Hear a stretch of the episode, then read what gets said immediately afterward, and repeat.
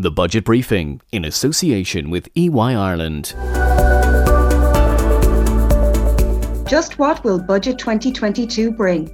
Society and businesses are opening up again in the wake of COVID 19, and despite the hit to the government finances, tax cuts and pension increases are on the agenda once more.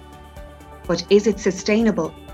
And what about housing, transport, and the SME sector? How will they be affected after the Minister for Finance's budget speech on October 12th? Join me, Sorcha Corcoran, and a panel of economists and experts for the Budget Briefing series in association with EY Ireland.